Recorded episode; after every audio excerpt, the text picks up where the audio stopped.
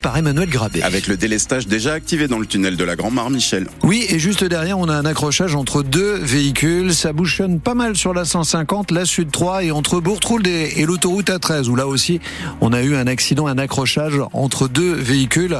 Vous restez euh, vigilant avec des températures bien bien fraîches euh, ce matin. On gratte le pare-brise, hein? Il y a une couche épaisse. Effectivement, des températures jusqu'à moins 5, moins 6. Officiellement, et peut-être rencontrer euh, de ci, de là dans votre jardin jusqu'à moins 8 degrés. On aura entre 2 et 4 degrés au meilleur de la journée. On annonce du soleil aujourd'hui, des pluies verglaçantes la nuit prochaine, de la neige ensuite euh, jusqu'à peut-être 10 cm sur le pays de Bray. On regardera ensemble toutes ces prévisions après les infos. Et puis on évoquera également la circulation ou pas des transports scolaires. La maire de Cantleux s'est exprimée hier soir pour la première fois depuis l'annonce de son procès. Lors de ses vœux à la commune devant plus de 200 personnes, Mélanie Boulanger, poursuivie pour complicité de trafic de stupéfiants qui a martelé son innocence. Lucie Amadieu, vous avez assisté à sa prise de parole pour France Bleu Normandie. Après plus de 20 minutes de discours sur l'année écoulée et les projets à venir, Mélanie Boulanger, la maire de Cantleux, réagit à son renvoi devant le tribunal. Une cérémonie de vœux peut être aussi pollué par une actualité assourdissante, marquée par une nouvelle atteinte à la présomption d'innocence et une énième violation du secret de l'instruction. C'est pourquoi l'élu du Parti socialiste ne répond pas sur le fond de l'affaire. Devant la foule, elle assure être innocente. Je respecte l'institution judiciaire et ses règles. Je respecte la loi tout simplement comme je n'ai jamais cessé de la respecter.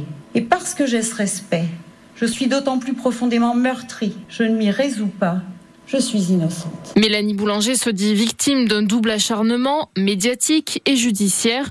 Bien que debout derrière son pupitre, parfois l'émotion la gagne. N'en déduisez pas que je suis forte. Je ne suis pas forte. Une solide cellule familiale, un mari, une fille, un excellent avocat, beaucoup d'amis et le meilleur d'entre eux. Des collègues, cela aide à tenir. La maire de Cantleux et son adjoint connaîtront le mois prochain la date de leur procès. Et en plus de ces deux élus socialistes, 17 personnes sont renvoyées devant le tribunal correctionnel dans cette affaire. C'est à lire sur francebleu.fr et l'application ici, c'est deux agressions à l'arme blanche à quelques minutes d'intervalle cette nuit à Bourrachard dans l'heure. C'était euh, peu après une heure du matin. Un jeune de 20 ans est dans un état grave. Un autre de 24 ans est plus légèrement atteint. Deux directeurs d'école de Conchanouche dans l'heure sont mis en examen après la mort de la petite Lisa en septembre dernier. La fillette de 3 ans qui est morte sous les coups présumés de sa mère et de son beau-père. La directrice de l'école où elle était scolarisée est mise en examen, mais également le directeur de l'école de son grand frère, Laurent Philippot. Ils sont tous les deux soupçonnés de ne pas avoir dénoncé ces faits de maltraitance. La directrice de l'école maternelle où était scolarisée la petite Lisa et le directeur de l'école primaire de son frère Hugo, âgé de 6 ans, ont été mis en examen le 7 décembre dernier pour non-dénonciation de mauvais traitements sur mineurs de moins de 15 ans, explique le procureur de la République d'Evreux. Pour Rémi Coutin, il y a des éléments qui justifient une telle mise en examen à l'encontre de ces deux enseignants. Les deux directeurs ont été placés sous contrôle judiciaire après leur audition par la juge d'instruction. La directrice de l'école maternelle avait été suspendue à titre conservatoire par l'Académie de Normandie, tout comme le directeur de l'école primaire. Une enquête administrative sera diligentée par le rectorat lorsque l'enquête judiciaire sera suffisamment avancée, indiquent les services académiques de l'éducation nationale. Présumés innocents, les deux enseignants encourent une peine de prison de 5 ans et 75 000 euros d'amende. Laurent Philippot. Les suites de l'enquête sur l'agression euh, filmée et diffusée sur les réseaux sociaux au Havre d'une lycéenne la semaine dernière. Euh, quatre ados de la ville ont été identifiés, arrêtés et placés en garde à vue. Dans les prochaines infos, on va faire le point sur l'enquête de l'incendie de l'entrepôt Bolloré Logistics à Grand Couronne. C'était il y a un an, jour pour jour. 12 000 batteries au lithium et 70 000 pneus partie en fumée. La mairie et quatre riverains ont porté plainte. Emmanuel Macron à la télévision et, sur francebleu.fr pendant au moins deux heures ce soir. Une conférence de presse très grand format pour Emmanuel Macron. C'est à 20h15 et c'est une première pour le chef de l'État cette conférence de presse, une première depuis les Gilets jaunes. Le chef de l'État qui espère relancer son mandat près d'une semaine après la nomination de Gabriel Attal comme Premier ministre. Alors Cyril Ardo, évidemment, les journalistes vont vouloir aborder de nombreux sujets avec lui. Emmanuel Macron prendra d'abord la parole pendant une vingtaine de minutes. Il doit faire des annonces sur ce qu'il appelle le réarmement économique et civique du pays avant une session de questions-réponses avec les journalistes présents sur des sujets nationaux comme la nouvelle équipe gouvernementale, les politiques publiques, l'écologie ou l'éducation, mais également sur l'actualité internationale. Objectif, donner le cap de l'an 2 du quinquennat, comme l'a surnommé le chef de l'État. Cet exercice de la conférence de presse, Emmanuel Macron n'y est pas vraiment habitué. Il ne s'y est qu'une seule fois. C'était en 2019 après la crise des Gilets jaunes. Mais à quelques mois des élections européennes, un scrutin redouté dans ses rangs, il espère bien remobiliser. Hier soir, il a d'ailleurs réuni les parlementaires de la majorité, les appelant à l'unité et à avoir de l'audace. Ce sera ensuite à Gabriel Attal, le Premier ministre, de se mettre à pied d'œuvre pour convaincre avec sa déclaration de politique générale devant le Parlement, a priori la semaine prochaine.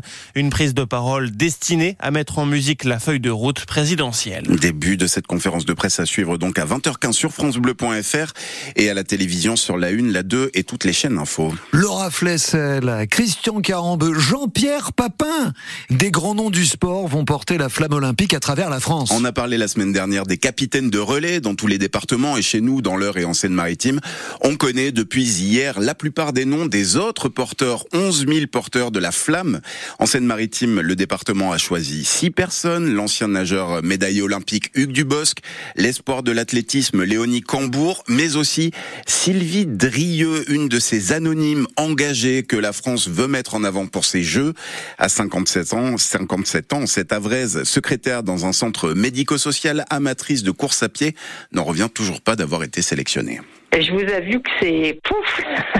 J'y crois, mais mon Dieu, j'ai un sentiment de fierté d'être porteuse de la flamme euh, olympique. Euh, qui aurait cru bah, euh, qu'une petite inconnue comme moi va porter cette flamme olympique C'est bah, fantastique, c'est fabuleux. J'ai toujours du mal à y croire. Je pense que beaucoup de personnes rêveraient d'être à ma place et, et c'est moi, Sylvie, qui va avoir cette chance. Vivement dans six mois. Et en Seine-Maritime, ce sera le, le 5 juillet, le passage de la France olympique, de la flamme olympique. Le 6, dans l'heure et avant la flamme, l'équipe de France de basket sera à Rouen pour un stage au Kind Arena juste avant les JO du 28 juin au 3 juillet avec, euh, on l'espère, euh, Victor Wembanyama, Nicolas Batum ou encore Rudy, Gobert. Euh, il y aura un entraînement ouvert au public gratuitement et un match amical contre la Turquie. Le, l'entraîneur de QRM, Olivier Chouafni, a été mis à pied à titre conservatoire par le club hier soir. Le coach de Ligue 2 semble payer les mauvais résultats récents de ses joueurs. On va y revenir dans les prochaines infos. L'intérim est assuré par son adjoint Alain Watelet. Et puis, c'est aujourd'hui que vous pouvez écouter les derniers épisodes du podcast de notre collègue et amie Clémentine Lecalot-Vergniaud. Qui a travaillé ici à France Bleu Normandie avant de partir pour France Info. Clémentine, qui a été emportée euh, par un cancer rare quelques jours euh, avant Noël, il y a trois semaines. Elle avait 31 ans. Elle avait décidé de, raconter son quotidien dans un podcast bouleversant sorti il y a six mois. Euh, Ma vie face au cancer, le journal de Clémentine. Et dans les derniers épisodes qui sortent aujourd'hui, Clémentine raconte par exemple la manière dont ce témoignage lui a permis de reprendre la main sur sa maladie. Si j'ai pu aider au moins une personne avec ce podcast, mais moi je suis mille fois heureuse parce que quand on est malade, on subit beaucoup. Et ça m'a rendu tellement de, de, de pouvoir sur tout ça, de prise, de possibilité de, de faire, de, d'être dans l'agir, d'être là pour les autres. Euh, c'était vraiment. Je crois que c'était l'expérience à faire dans cette maladie, l'expérience d'une vie. Et, euh, et merci pour toutes ces heures d'écoute. Merci pour ça. Ma vie face au cancer, le journal de Clémentine, c'est donc le, titre de ce podcast. Ce podcast que Clémentine a tenu à enregistrer pour laisser une trace et qui sort ce mardi 16 janvier. Vous le retrouverez sur l'application Radio France et sur toutes les plateformes de podcast Radio France qui, qui va rendre hommage à notre ami.